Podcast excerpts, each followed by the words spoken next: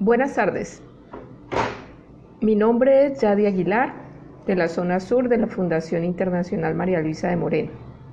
El día de hoy vamos a realizar la lectura del documento conceptual Relaciones con los clientes, que corresponde al bloque 4 del, del modelo Canvas. Iniciamos con un glosario. Tenemos los conceptos de varias palabras entre ellas. Atributos son las propiedades, características, beneficios de un producto y o servicio. Cliente objetivo son aquellas personas que reúnen las características que les genera interés por comprar nuestro producto o servicio. Cliente potencial o prospecto. Son las personas que son consideradas como posibles clientes en un futuro. El concepto es la idea que concibe o forma el, entendimiento. Eficiencia Capacidad de realizar o cumplir adecuadamente una función. Empatía. Habilidad de identificarse con alguien y compartir sus sentimientos. Aplica al cliente, esa habilidad nos permite sentir sus emociones, preocupaciones, alegrías y problemas, de modo que podemos entender su punto de vista. Empático. Dicho de una persona que tiene empatía.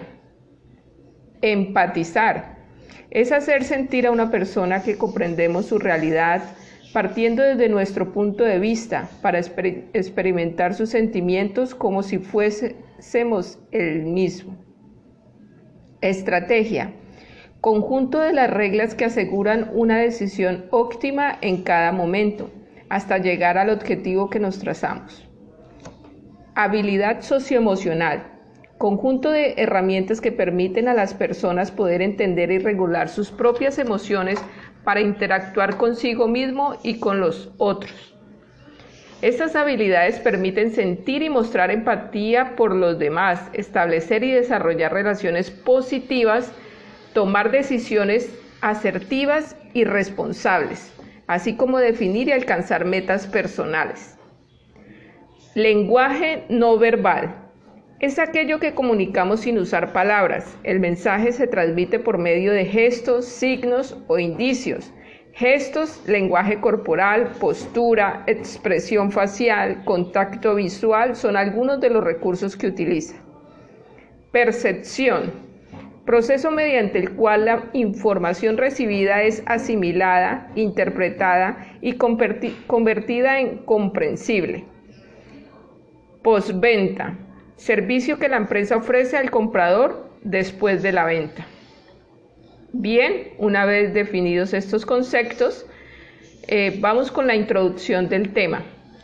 Bienvenidos profesores al módulo de relaciones con los clientes, donde buscaremos establecer vínculos y lealtades con los clientes. Durante este curso hemos estado aprendiendo sobre cómo construir nuestro modelo Canvas. Con los emprendedores hemos analizado temas como segmentación de, clientes, cuál es el mercado objetivo y las características de ese grupo de clientes, así también como atender las necesidades y deseos de esos clientes. El segundo punto, la propuesta de valor.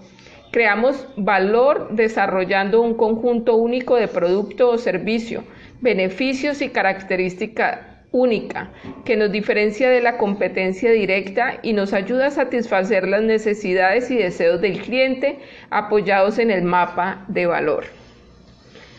3. Los canales de venta. Exploramos y definimos los canales que podemos utilizar para darnos a conocer como emprendimiento y en general comercializar nuestra propuesta de valor. Ahora entramos en nuestro módulo 7, donde abordaremos la información de cómo aprovechar los canales de venta estableciendo relaciones con los clientes. Finalmente, esto es lo que permite que el emprendimiento sea viable comercialmente.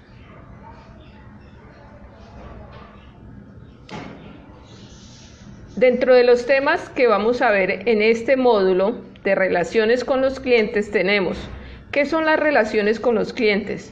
cuáles son los diferentes tipos de relaciones que pueden construir con el segmento de mercado que atiende nuestro emprendimiento.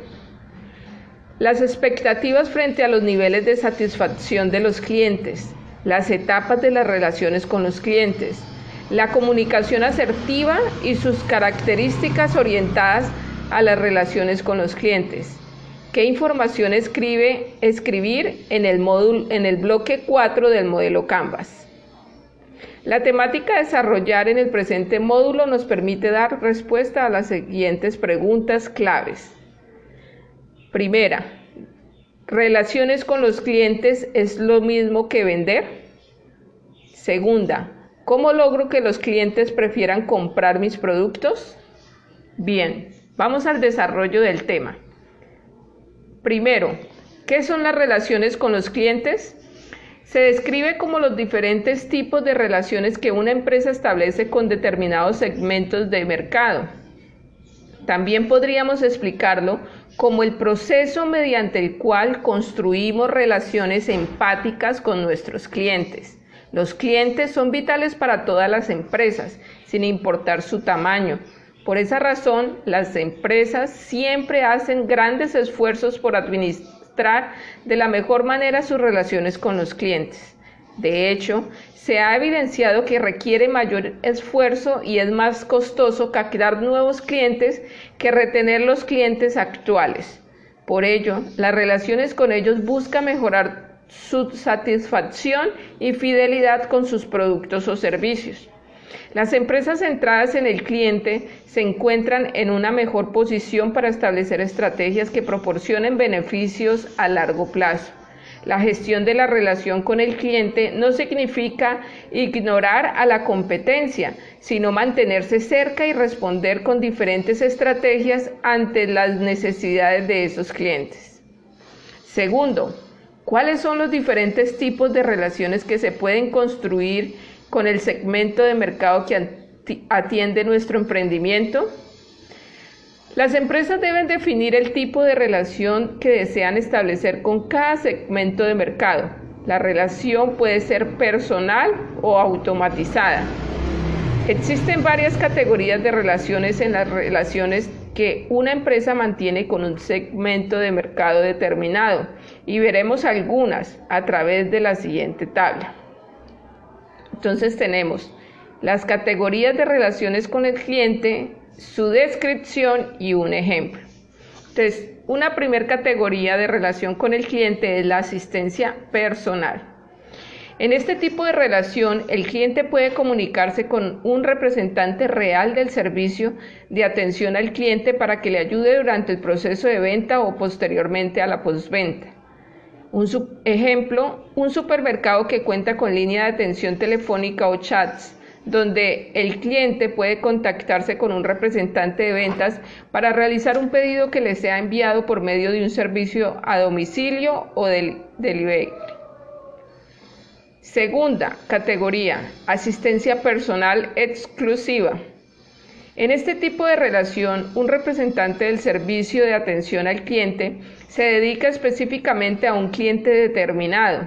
Se trata de la relación más íntima y profunda con el cliente y suele prolongarse durante un largo periodo de tiempo. Un ejemplo son los bancos, donde los clientes corporativos son atendidos directamente por un asesor de cuenta o por un director de la oficina. Una tercera categoría es el autoservicio. En, este, en esta categoría, el tipo de relación, en este tipo de relación, la empresa no mantiene una relación directa con los clientes, sino que se limita a proporcionar todos los medios necesarios para que los clientes puedan servirse ellos mismos.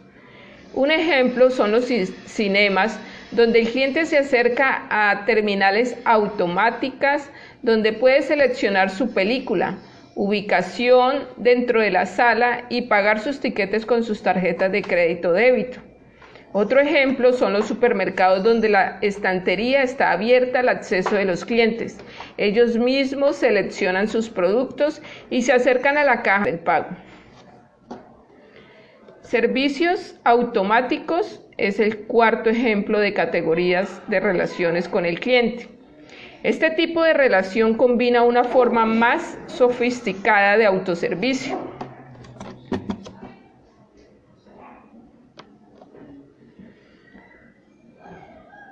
con procesos automáticos. En este tipo de relación, las empresas solicitan información inicial para crear los perfiles personales en línea que proporcionan a los clientes acceso a servicios personalizados. Los servicios automáticos reconocen a los diferentes clientes y sus características para ofrecerles información relativa a sus pedidos o transacciones. Un ejemplo son las páginas web de videos por suscripción donde el sistema sugiere a sus suscriptores títulos de películas o series según sus preferencias, intereses o historial de reproducción. una quinta categoría de las relaciones con los clientes es las comunidades. Cada vez es más frecuente que las empresas utilicen las comunidades de usuarios para profundizar en la relación con sus clientes o posibles clientes y facilitar el contacto entre miembros de la comunidad. Muchas empresas tienen comunidades en línea que permiten a los usuarios intercambiar conocimientos y solucionar los problemas de otros. Además, las comunidades ayudan a las empresas a conocer mejor a sus clientes. Un ejemplo es los almacenes que crean fanpage y páginas dentro de Facebook dedicadas a establecer comunicación con los clientes y facilitar su interacción entre ellos. Una última categoría de la relación con los clientes es la creación colectiva. Son muchas las empresas que van más allá de las relaciones tradicionales y recurren a la colaboración de los clientes para crear valor, invitando a los clientes a que escriban comentarios sobre el producto o servicio luego de su compra, creando así valor para otros clientes potenciales. Otras empresas animan a los clientes a que colaboren en el diseño de productos nuevos e innovadores y otros piden a los clientes que creen contenido para el consumo público. Un ejemplo de esta categoría son las compañías de teatro que dentro de su puesta en escena vinculan personas del público y le hacen parte de la obra teatral, de modo que la función se ajuste a lo que sucede con ese público en particular. Por esa razón, cada función es una creación colectiva donde no hay dos obras iguales. Nuestro, primer, nuestro tercer punto son las expectativas frente a los niveles de satisfacción de los clientes. Las expectativas son las esperanzas que los clientes tienen por conseguir algo. Debemos profundizar esta definición para poder entenderla y así reconocerla en nuestros clientes potenciales, actuales y futuros. Las expectativas son todas las situaciones que influyen y generan sentimientos en los clientes antes de hacer una compra, ya sea de un producto o de un servicio. Las expectativas se producen por, en primer lugar, por las promesas. Mi propuesta de valor comunicada al cliente. Y las promesas de mi competencia directa sobre el mismo producto o servicio. La, la segunda fuente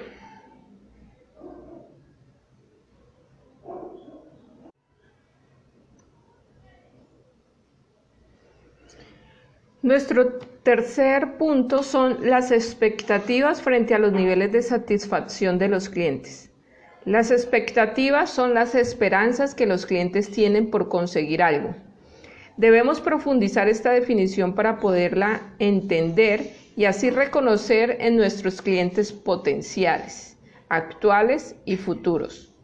Las expectativas son todas las situaciones que influyen y generan sentimientos en los clientes antes de hacer una compra, ya sea de un producto o de un servicio. Las expectativas se producen por, primero, promesas de mi propuesta de valor comunicadas al cliente. Segundo, por promesas de mi competencia directa sobre el mismo producto o servicio. Tercero, por experiencias de compras anteriores con mi negocio. Cuarto, por experiencias de compras anteriores con otros negocios. Quinto, por opiniones de personas cercanas al cliente. Y sexto, por opiniones de otros clientes. La satisfacción se relaciona con la percepción sobre la utilidad, ventajas y expectativas positivas recibidas con la propuesta de valor ofrecida por el negocio. Por tanto, la satisfacción es subjetiva o relativa a cada persona. En este sentido, se debe considerar lo siguiente. Se determina desde el punto de vista del cliente, no de la empresa se basa en los resultados que el cliente obtiene con la propuesta de valor. Está basada en la percepción del cliente, no necesariamente en la realidad. Se puede ver predispuesto por personas que influyen directamente en el cliente. Depende ampliamente del estado de ánimo en el que estaba el cliente cuando adquiere este producto o servicio. La satisfacción tiene diferentes niveles. Luego de realizada la compra o adquisición de un producto o servicio, los clientes experimentan uno de los tres posibles niveles de satisfacción. El primero, la insatisfacción. Se produce cuando el desempeño percibido del producto o servicio no alcanza las expectativas del cliente. Segundo, la satisfacción. Se produce cuando el desempeño percibido del producto coincide con, las expectativas del cliente. Y tercero, la complacencia. Se produce cuando el desempeño percibido excede a las expectativas del cliente.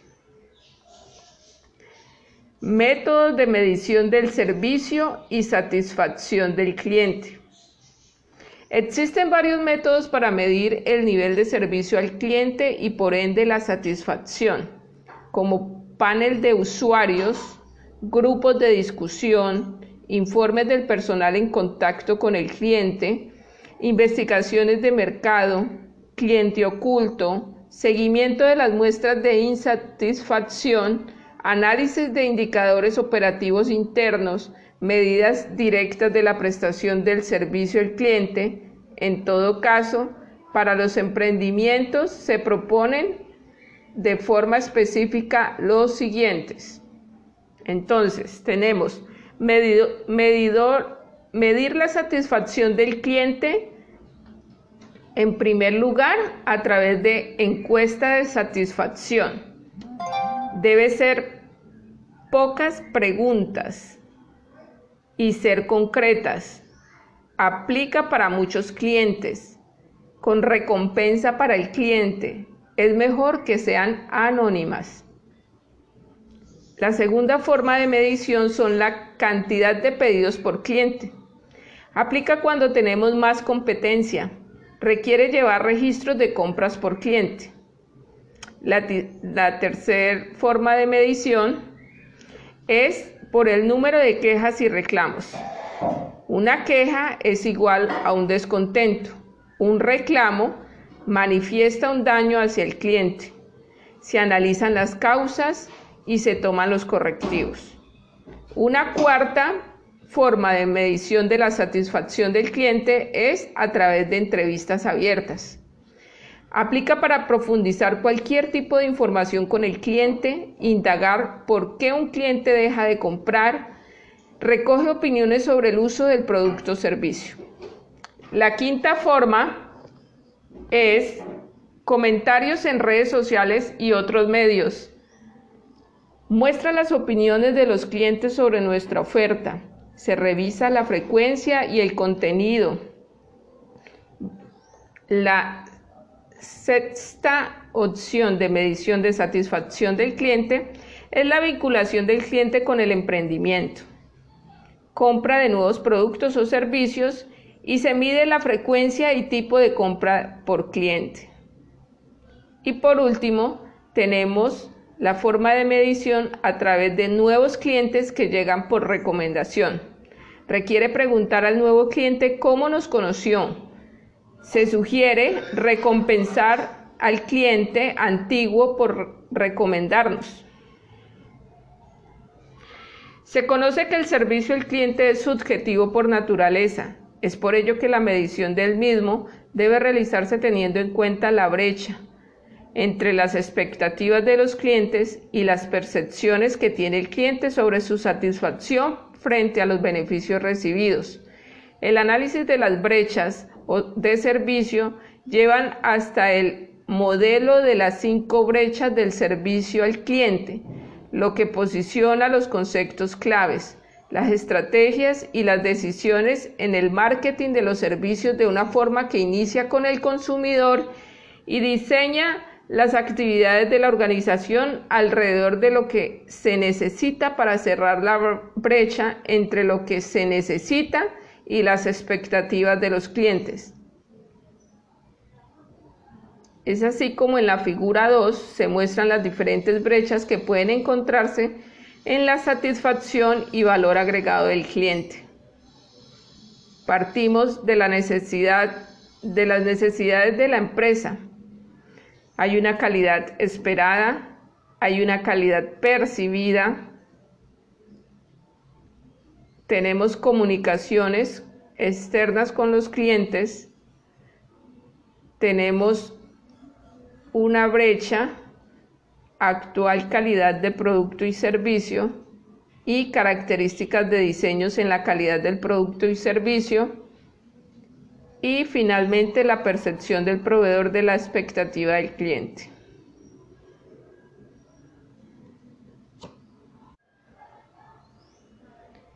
Continuamos con el punto 4, las etapas de las relaciones con el cliente. Las relaciones con los clientes pueden estar basadas en los fundamentos siguientes. Primero, la captación. Es la forma por la cual se cautiva al segmento de clientes objetivo. En otras palabras, es hacer que el cliente potencial se convierta en comprador. Existen diferentes estrategias para captar clientes, de las cuales resaltamos la captación en frío, donde no existe contacto previo con el cliente, cliente potencial e intentamos llamar su atención, induciéndolo a la compra mediante llamadas telefónicas, correos electrónicos, folletos, entre otros. La captación en caliente, donde ya, ya existe un contacto previo con el cliente potencial, Pueden ser contactos obtenidos en ferias o ruedas de negocios, pero generalmente se trata de antiguos clientes que llevan un tiempo sin comprarnos y los abandonamos con el objetivo de generar nuevas compras. Los abordamos. Los abordamos con el objetivo de generar nuevas compras. Captación pasiva.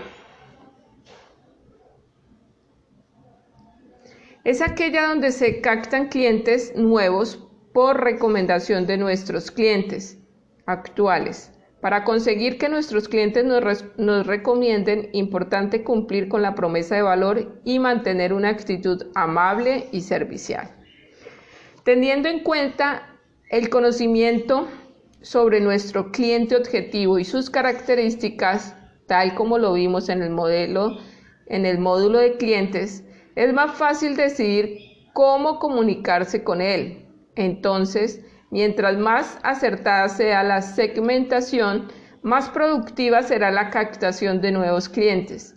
Al contactar al cliente objetivo, es importante transmitir el mensaje de forma breve y sencilla, describir la propuesta de valor y sus ventajas de manera convincente, así que las estrategias que sean relacionadas para captar clientes debe estar acorde a la propuesta de valor y al segmento de, mercado.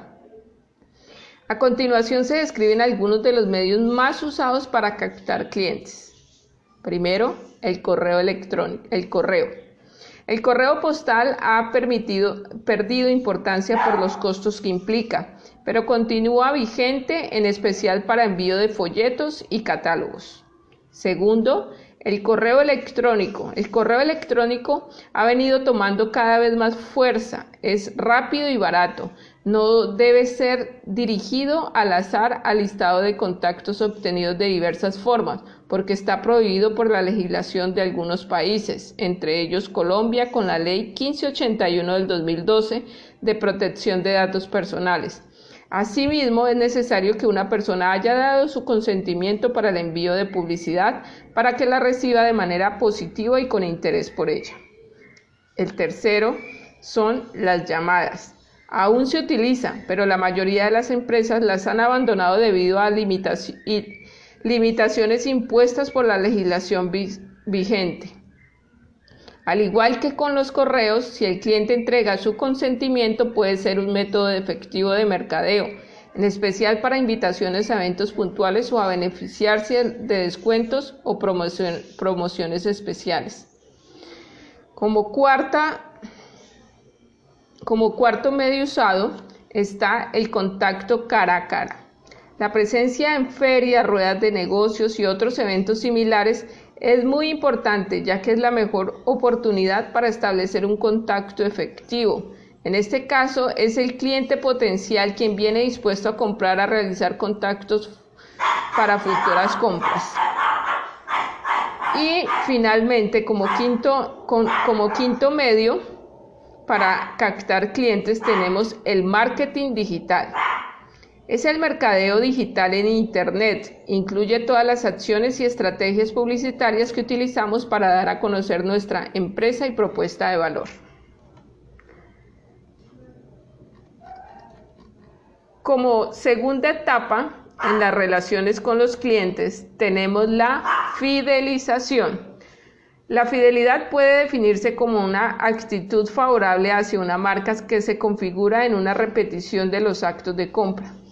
De esta forma se desarrolla el proceso de aprendizaje del cliente respecto de la capacidad de la misma marca de satisfacer sus expectativas y por consecuencia acumula confianza hacia la empresa.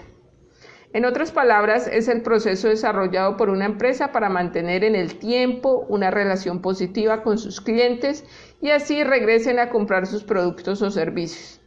Vender a los clientes actuales que tenemos es más rápido y menos costoso que realizar todo el proceso desde la captación hasta la venta. Todo plan de fidelización debe fijarse los siguientes objetivos. Ser rentable, beneficioso para la empresa, estimular en el cliente un aumento del consumo. Asimismo, mantener un plan de fidelidad que permita anticipar ingresos en las empresas, ya que tienen en cuenta la frecuencia y cantidad comprada por sus clientes fidelizados. Un, un segundo objetivo de la fidelización es mejorar la imagen de la marca y de la empresa. El cliente debe ver claramente un conjunto de ventajas en el plan de fidelización como exclusivas y diferentes, las recomendaciones en su entorno pueden influir en la decisión de compra de otros clientes potenciales. Un tercer objetivo es conocer más a los clientes. Con la fidelización se accede a información sobre los hábitos de compra de los clientes, su estilo de vida, cuál es su satisfacción con la empresa y con la competencia, quien consume habitualmente un producto o servicio tiene valiosa información para mejorarlo y o complementarlo. Un cuarto, un cuarto objetivo es retener o conservar al cliente. Evitar que la competencia plantee otras alternativas ante la decisión de compra y el cliente piense en cambiar de empresa. Los clientes leales y satisfechos son menos sensibles al precio porque valoran otros aspectos como la confianza en la marca, el servicio, entre otros. Mejorar la rentabilidad se da por la retención de los clientes, más que por incrementar ingresos y reducir costos. Reconquistar clientes perdidos es un quinto objetivo.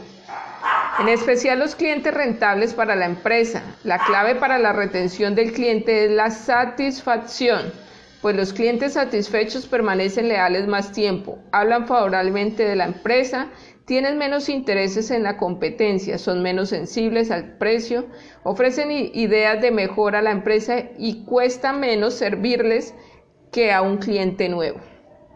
Existen diversas estrategias para implementar la fidelización de clientes en una empresa. A continuación abordaremos los más comunes y sobresalientes.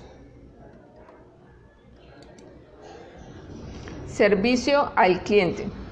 Es el paso principal. Toda empresa debe tener políticas o normas claras para dar solución y respuesta ante los diversos requerimientos que pueden surgir después de la venta. Se debe tener personas capacitadas y empáticas para ante las necesidades del cliente, logrando mejorar su experiencia en cada parte del proceso de venta y postventa.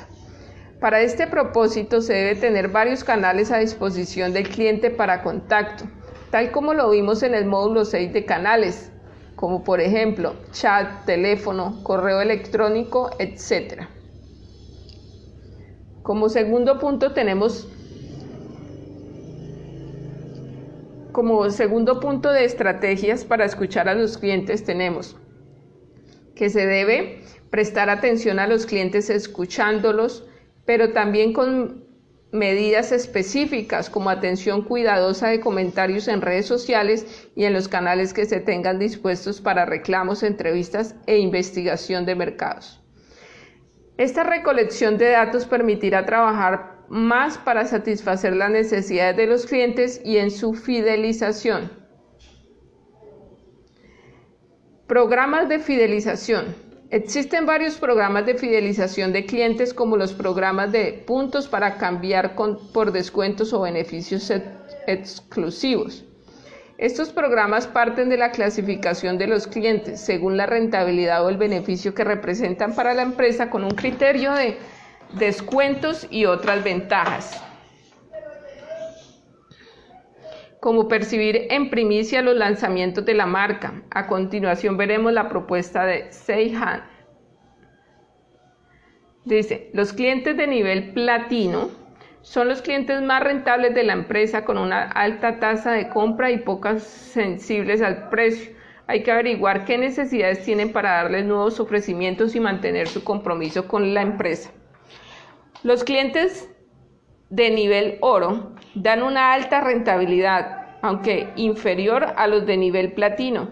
Desean continuos descuentos sobre el precio y no son tan leales como aquellos, pues, pues suelen minimizar el riesgo comparando a varios proveedores.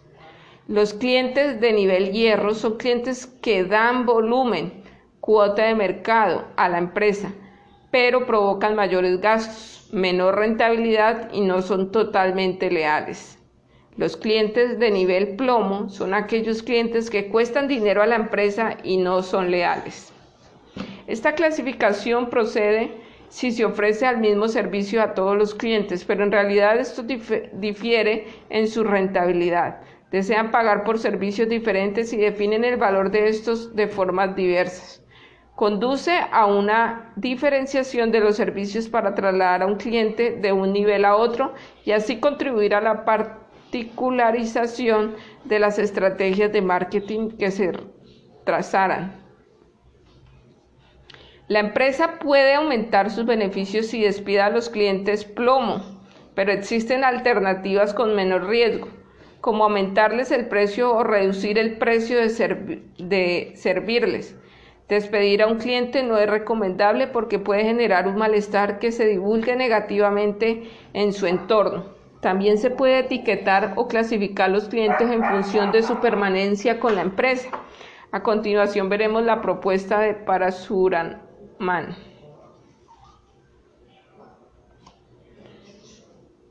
Servicio postventa.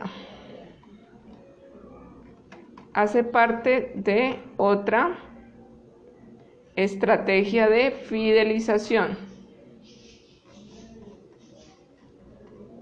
El servicio postventa hace parte del servicio al cliente, pero son las medidas que tomamos para mejorar la, experiencia después de la compra, en especial para que el cliente haga el mejor uso del producto o servicio y aproveche todos sus beneficios, como el envío de material audiovisual o escrito para instruir en su uso.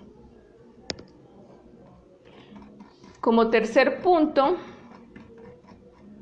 en las etapas de las relaciones con los clientes, tenemos la estimulación de la venta o venta sugestiva. Es una estrategia durante el proceso de venta donde se sugiere al cliente completar su compra con otros productos o servicios para lograr que la venta final sea mayor. De la habilidad, excelente atención y servicio del vendedor depende que el cliente sienta que está recibiendo lo que quiere y que él mismo lo eligió, sin sentir que está siendo presionado a comprar lo que no necesita o desea. Una actitud agresiva de parte del vendedor puede alejar al comprador.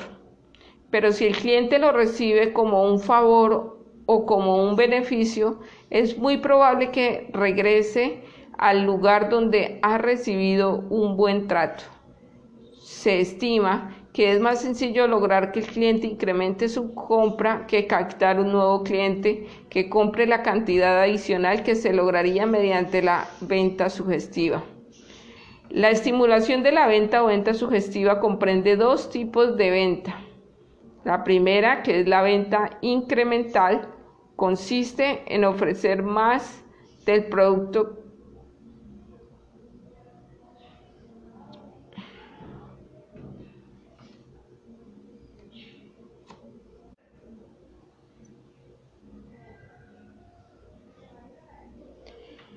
La estimulación de la venta o venta sugestiva comprende dos tipos de venta. La venta incremental, consistente en ofrecer más del producto que el cliente solicita, y la venta cruzada, consistente en ofrecer un producto o servicio complementario que se relacione con la venta. Para desarrollar estrategias de venta sugestiva, debemos tener en cuenta conocer sus productos o servicios, saber cuáles pueden ser complementarios. Esto le permite definir qué producto o servicio adicional, adicional ofrecer al cliente cuando solicite un producto inicialmente. Conocer al cliente, lo cual es clave interpretar sus necesidades y gustos, definir la forma en que se puede ofrecer promociones, buscando que el cliente incremente su compra, idear la forma de que el cliente regrese como cupones de descuento para la siguiente compra. También puede desarrollarse programas de recompensa por diferidos. También puede desarrollarse programas de recompensa por referidos. Como quinto punto tenemos la comunicación asertiva y sus características orientadas a las relaciones con los clientes. La comunicación asertiva se da cuando logramos entablar un diálogo de forma simple, clara y oportuna, pero sin dejar de dar a conocer nuestro punto de vista o nuestras ideas.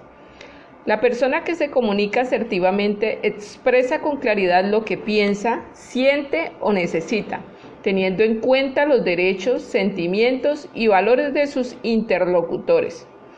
Esto se logra mediante el manejo de los sentimientos, emociones y habilidad de expresar las ideas de manera correcta. La asertividad propone tener en cuenta al menos a tres interlocutores de la comunicación. Primero, a la persona que se comunica y que requiere conectar consigo misma para saber qué siente, piensa y necesita para luego expresarlo.